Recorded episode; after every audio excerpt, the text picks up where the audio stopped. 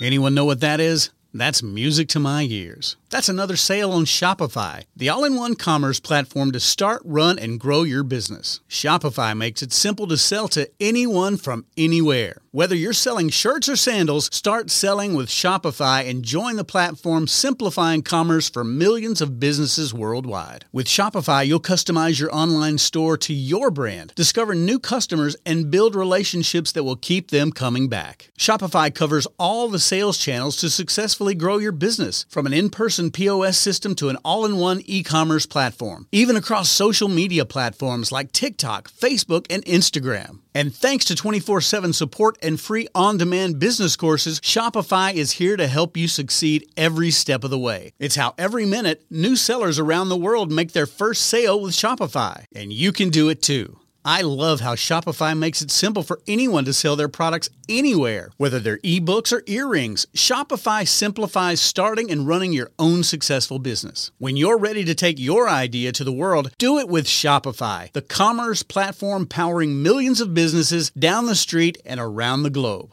Now it's your turn to try Shopify for free and start selling anywhere. So sign up for a free trial at shopify.com slash C-Suite, all lowercase on C-Suite. Go to shopify.com slash C-Suite, all lowercase on C-Suite to start selling online today. Shopify.com slash C-Suite. Are you a woman who's ready to excel in her career and her life? Are you ready to be a professional saleswoman by using your inherent qualities? Are you a woman who wants to be better prepared for a leadership position? Then you're in the right place. Selling in a Skirt with Judy Hoberman. It's about women in business, work life balance, leadership, and current events related to gender communications. Be prepared to be inspired, motivated, and challenged. Selling in a Skirt with Judy Hoberman is your connection to women nationally, internationally, and globally. So get comfy and see what the buzz is all about. Find out more at www.sellinginAskirt.com. Now, your host, Judy Hoberman on C Suite Radio. Every week, I try and pull from experiences and situations that I've encountered so that our discussion is even more relevant than I anticipated. Many years ago, when I was in my insurance days, I was promoted to the position of agency manager or managing partner or whatever the term is today. I was excited and I was nervous at the same time. And I knew what led me to that position. And the truth was, I was leaving behind the very thing I did best sales. We were heading into an extremely important week that would encourage everyone to sell more than they thought they could. Investors were watching us, or a new product was being rolled out, or whatever it was at that particular time.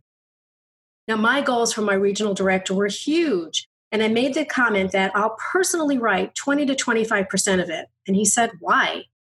So I responded, Because I know I can. And he asked me if it were better for me to write that amount or for my team to do it. So I responded, It would be great for my team to do it, but I know what I can contribute.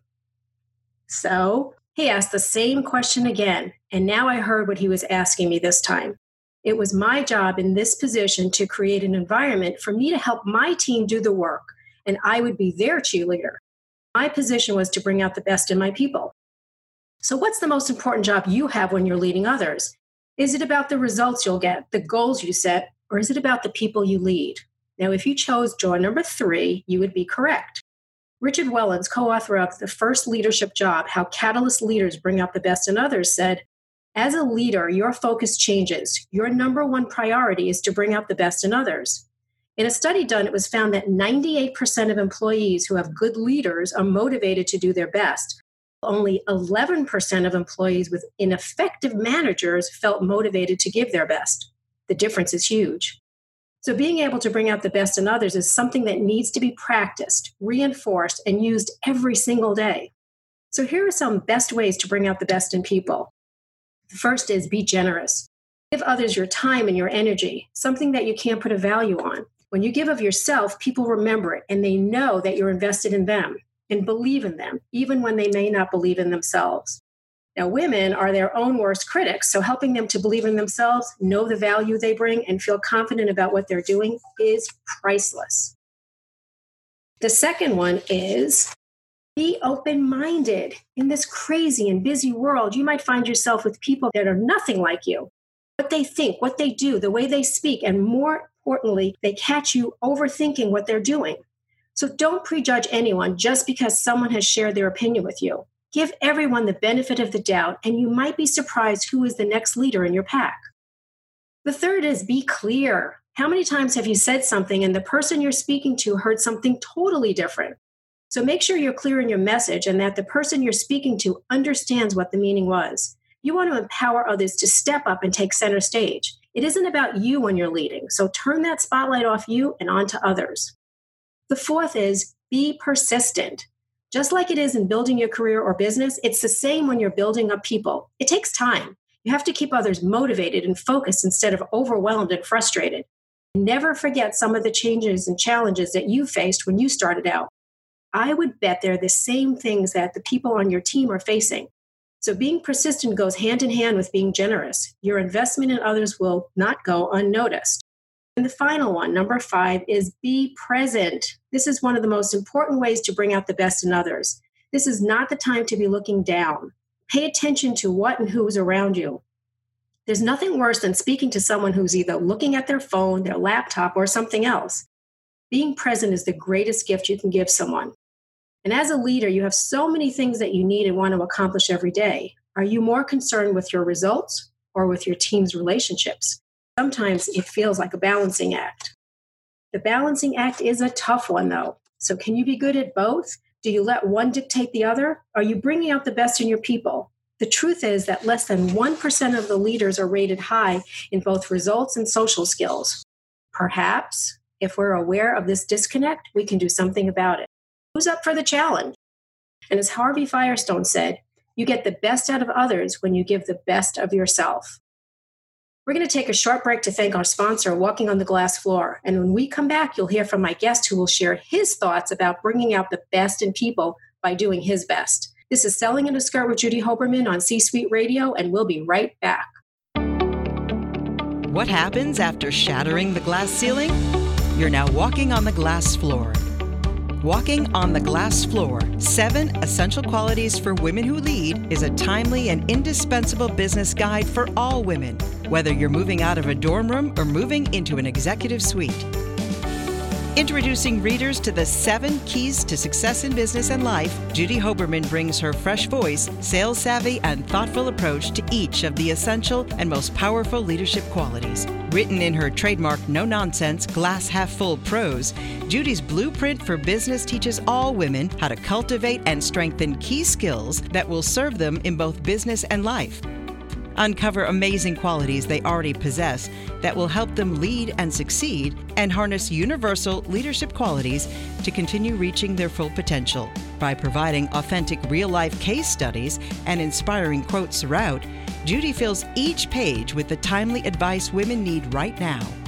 Walking on the glass floor is like having Judy Hoberman sitting right next to you as your business mentor, personal life coach, and best friend all at the same time. You can order your own copy of the book at walkingontheglassfloor.com. Welcome back to Selling in a Skirt with Judy Hoberman on C Suite Radio. Well, I am super excited for our special guest this morning, Richard Hanus. Since 1990, he has dedicated his practice to helping unravel the complexities of immigration law for individuals and businesses.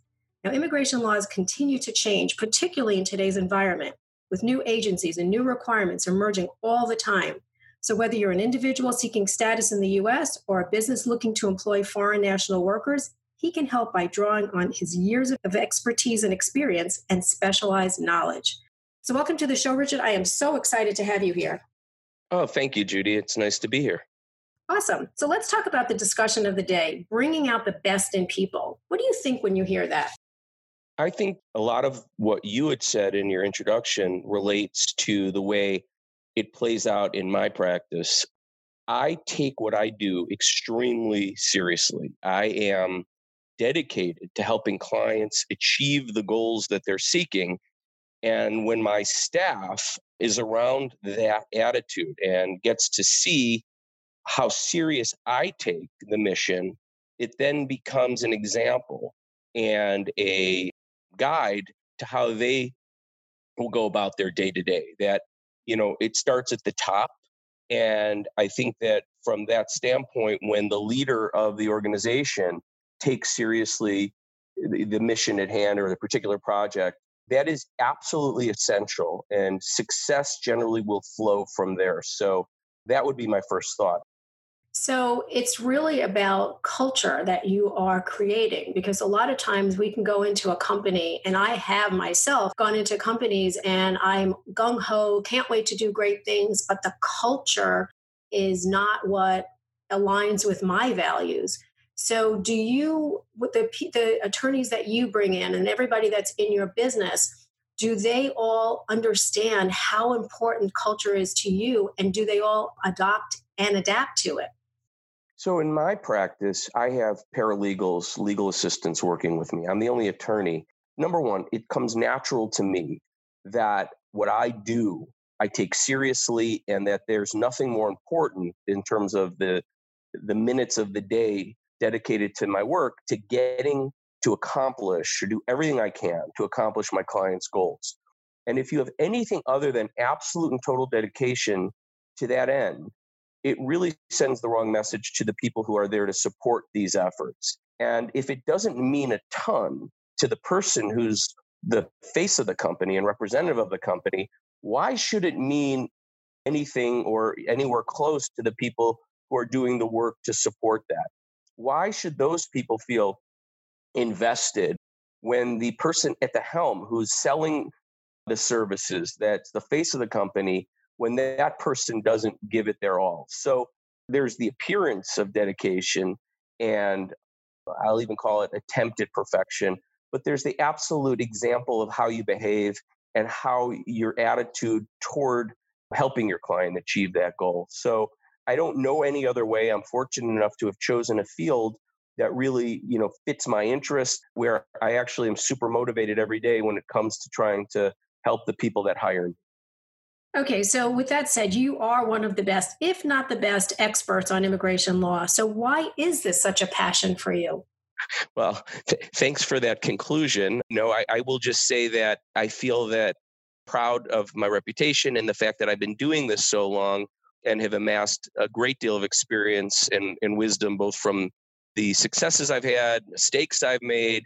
But why is it such a passion? Well, during the course of my professional path and learning what uh, occupation might best speak to me, it occurred to me as time went on, especially as I was in law school, actually, even before that, while I was an undergrad and then going to law school and whatnot, where I could have a human impact, a direct human impact on individuals and where my skill was mainly that my motivation came from a uh, making that positive impact on the world uh, for a cause for a cause that i deem worthy and ultimately when in the realm of immigration law i found that this is packed with worthy goals. These are packed with people and companies pursuing goals that only are about goodness. That is either coming to this country staying in this country to be productive, to be contributing uh, members of the society, or if it's a company looking to, to add to the company's ability to do commerce, to, to add to its revenues, to add on really smart and talented or hardworking folks to enhance their bottom line and, and, and in turn even enhance the culture within their own companies when it comes to having smart, hardworking people added to their workforce. Interesting. Interesting. Okay. So, one of the things I want to ask you about is I always say that one of the most important things to know is your people. It could be your team, your clients, your colleagues. You say also that you need to know your audience. So, tell us what that looks like through the eyes of Richard Hanus. The leader who is not cognizant of the motivations of their audience is a fool in the regard that not every audience uh, hears the same message the same way. And so if it's a client, it's important that I, as their lawyer or prospective lawyer, speak in terms that are sensitive to their needs. Why is this client coming to me? Why does this client want to spend their time talking to me? Do they want to hear me sit and brag about myself? Do they want to hear me talk about past successes? Uh, maybe to some degree, but they want to hear how is it that I'm going to put what I know to work for them? With employees, how is it that I can go and get the best out of my employees? Really is all about getting them on board with the mission that is my mission. And that is look, the more success that I achieve as my client's lawyer, the better it is for our firm, the better it is for our culture. And ultimately, I think my employees have to have similar kind of interests as I do and care as much as I do about achieving client goals, striving for, for, for perfection. And I think that it's about caring. So letting your audience know that you're sensitive to their needs and whether it's your clients that you care and that you're uh, not just going about motions and that for your employees for example that you are someone dedicated to the mission of a company that they're working for and ultimately speaking respectfully to your clients to your uh, staff and i think very direct to whatever it is that their ultimate tasks are well, you said something, well, you say a lot of things that are interesting, but you said something that really struck a chord with me about care. And I think that in many industries, in many professions, we've lost that little tiny word of caring. You know, even in, in healthcare, we've lost caring, in you know, financial, in legal, we've lost the caring aspect. How do we get that back you know into to showing people that we truly do care? You know it's great that you and i are talking about caring. How do we get that message out about care? Because it's so important. It shows the passion. It shows the, the reason that we do what we do every day. Well your question actually is also a question as to have i thought about expanding my practice beyond the smaller shop that it is and i certainly thought about it i think it's there's all kinds of opportunity out there but I think that one of the biggest obstacles toward communicating your caring attitude to a potential client or an obstacle for an employee to actually find their caring voice is that we've gotten so big. Companies are getting so big, things have gotten impersonal.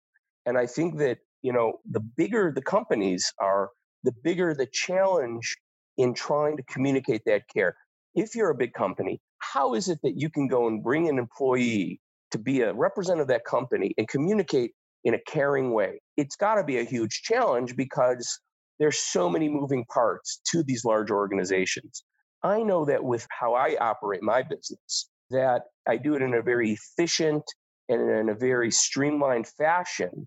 And I know that what's on the line is a ton when it comes to each client. It's not as if there are many departments and you know lots of room to pass the buck that the impact of my success or failures or mistakes is immediate and obvious so i know that the smaller an organization is and this is the upside of working with a smaller organization i think the more accountability and, and consequence there is by the people who are going to be providing the service when it comes to a larger industry, large organizations, I think that's probably one of the biggest struggles that corporate managers and trainers have is that how is it that we get so many of these variables in these small little parts to come together and care when there are so many different ways that their achievements and their caring could be sabotaged by other aspects of the company's shortcomings. So I think that in the end, when it's a smaller, sleeker organization, I think there's just less room to not care. Mm, that's that's true. That's a very interesting way to think about it. So your area of expertise is not always the easiest. There's many rules and laws and regulations that change on a daily basis. It's not the most popular and it's probably not the most lucrative financially. So we all talk about choosing a niche. Why choose a niche that may not always be on the winning side? Is it really because of the, the care that you have or, you know, fighting for the underdog? What is it that makes this niche so important to you that you're doing such a tremendous job in it? Well, it's an it's a great question, and the way you frame it is, if we're, we're true capitalists, and that the only thing that's going to motivate us and guide our choices as professionals is money, certainly choosing a path that will not yield the most money doesn't make sense.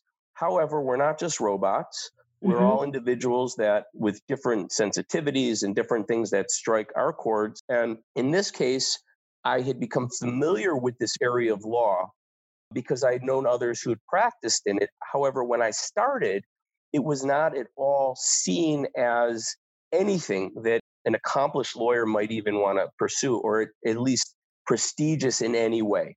But part of that interested me. You know, I'm, I've always been drawn to the things that maybe the less typical path. I knew that I wanted a forum in which I can maybe start my own practice. I was very much into the idea of working for myself. And in terms of helping others, I think that, you know, helping others and uh, having a human impact, these are, it's not a mutually exclusive pursuit than making money. That I knew there was a, a way one could make money, albeit there are many other ways to make more money. The problem is, I just wasn't as interested in these areas of law. And when you're not interested and it's not something that you really like doing, the worst thing I think that person can do is get good at something they don't really like. So I made it my mission to find something I like or it seems interesting and then get really good at it.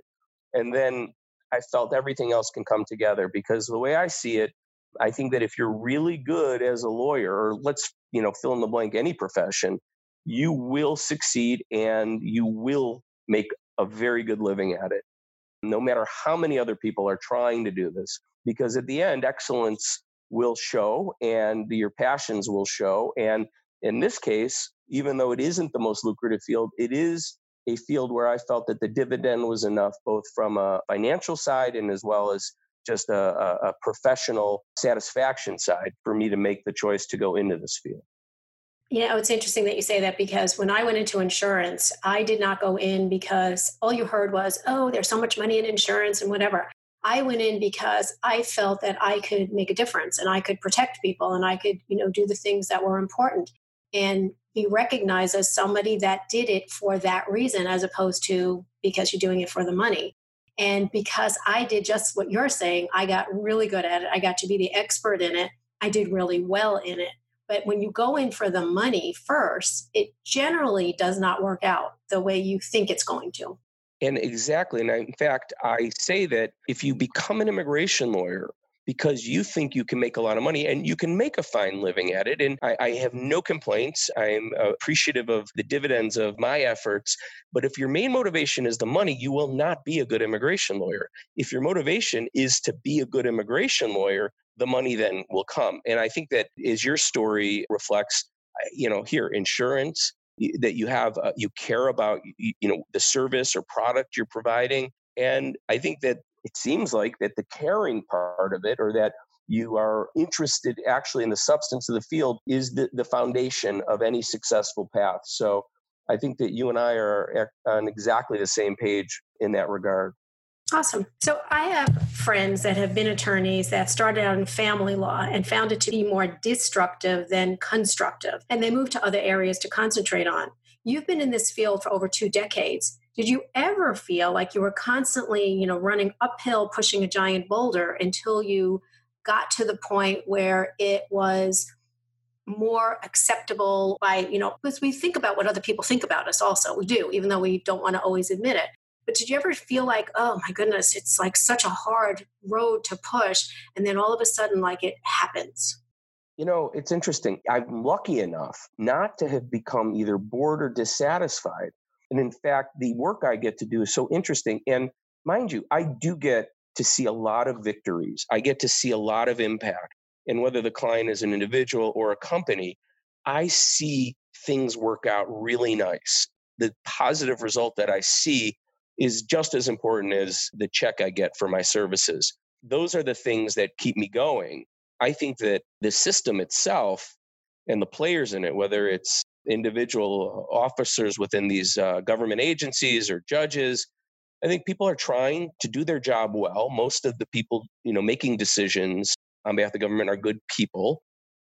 And everybody's trying to navigate all the different variables at play. And my job is to navigate all the variables that are going to put my clients' best interests forward. And with all of these things going on and my being able to amass the number of years experience I've had and put it to use, it's just absolutely gratifying. And I've to this point not thought for a moment of turning back and changing course. And I'm very lucky in that regard because people get burnt out. And especially in today's environment, with so many things shaking up our immigration law system and a lot of the noise and the heavy messages, not only is one more vulnerable to getting burnt out, but it actually the job of an immigration lawyer has never been more important in terms of you know helping companies and individuals through such thick and high obstacles yeah, I, I agree. And I, I, imagine that every day is different for you because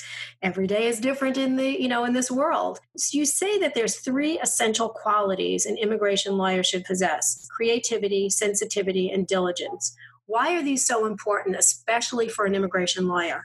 Let's start with the sensitivity part in the regard that I think it goes to the message of understanding your client's needs, understanding, and it goes to, of course, your own organization. But sensitivity is to understand what is the client's needs and getting a grasp of your client's point of view and needs will then dictate so much of the next steps. It dictates how you talk to the client, it dictates the way you message or the way you try to advance their goals so you have a complete grasp of what they're trying to accomplish. Creativity is there are so many laws that are available to possibly help your client achieve their goal. You have to be able to think out of the box. You have to be able to problem solve, and creativity is absolutely essential. And then the third is diligence. I think in any field, no matter what work we do, giving up or giving into discouragement is not an option. And the only response is diligence. And if you care, you know, again, the diligence, I think, is a natural flow from caring, and it's a natural flow from commitment to excellence.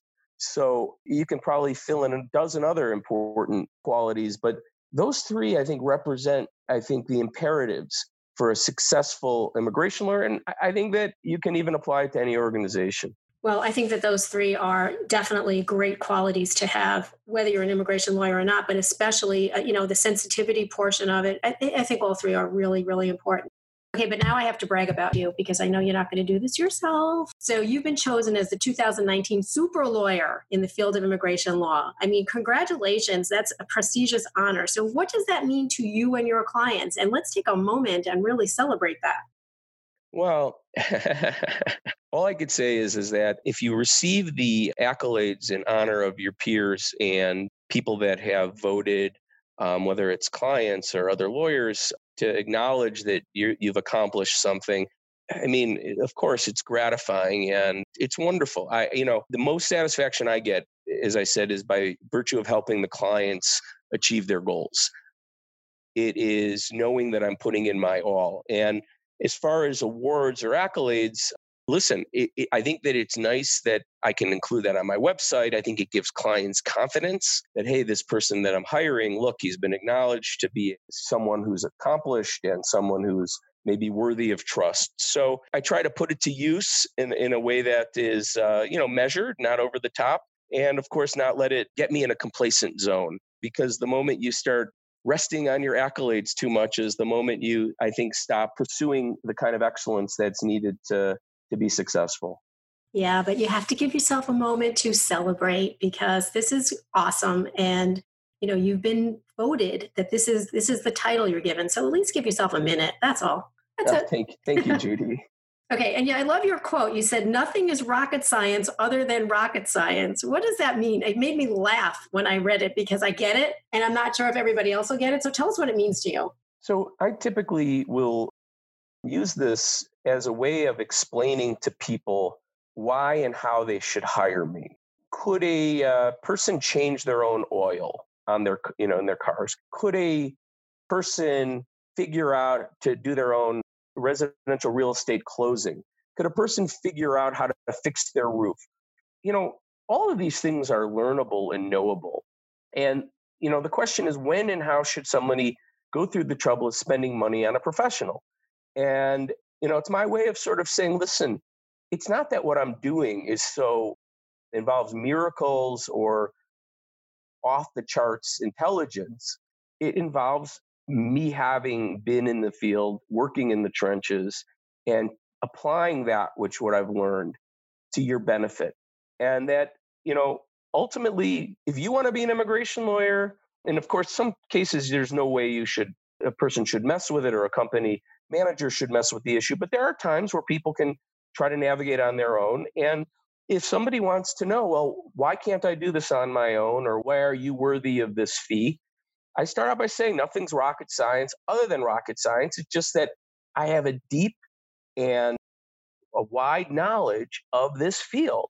This has all been gained over 28 years worth of experience. So maybe it's my way of taking a little edge off the bragging about my experience, that my experience and my wisdom is gained by virtue of this kind of long history in the field and not some rocket science type intelligence. Yes. Okay. So I don't want anybody to think that when they connect with you, they're going to be getting a rocket scientist. So, how can people connect with you and find the super lawyer for immigration? First of all, I'm not the only super lawyer, but thank you. I'm among either the super lawyers is this wonderful organization. So, okay, moving right along, my best way to reach me is you can go to my website. It's USA Visa Counsel. So USA Visa and then counsel spelled like a lawyer, C O U N S like Sam E L dot com. You can Google Richard Hanus, H A N U S. You can call me at 312 357 0033. And any one of those avenues will be ways that I can be contacted, answer questions, entertain projects that you might have in mind. Awesome. So, what would you want to leave our listeners with today? Well, I think that as a professional in my field and having done what I've been doing for 28 years, I'm really lucky that I have been able to stay interested and stay focused. And when it comes to needing somebody as a consumer of an immigration lawyer, whether it's a business or an individual, I think that calling someone with the kind of experience, the kind of exclusive focus on that field is the best decision for you as a consumer of an immigration law service. And I'm grateful that I'm in the position to be the best lawyer that a client can ask for, that I'm going to do as good of a job as any other lawyer, and that I can try to apply all the lessons that I've learned and all the experience I've had. And give me a ring. I'm here to help. Awesome. Richard, thank you so much for sharing the mic with me. You are doing amazing work. I'm excited to be connected and stay connected and look forward to creating adventures together. Thanks, Judy. Nice to speak with you, and I appreciate you having me on. Thank you. And I want to leave everyone with this quote by Richard Branson As a leader of people, you have to be a great listener, a great motivator, be very good at praising and bringing out the best in people. I thank you all for listening to our discussion today, where we share some extraordinary guests, some ideas for your business, and ways to stand out as the amazing women that you are. Now, make sure you stay connected with us, and remember, women want to be treated equally, not identically. Until next time, this is Selling in a Skirt with Judy Hoberman on C Suite Radio.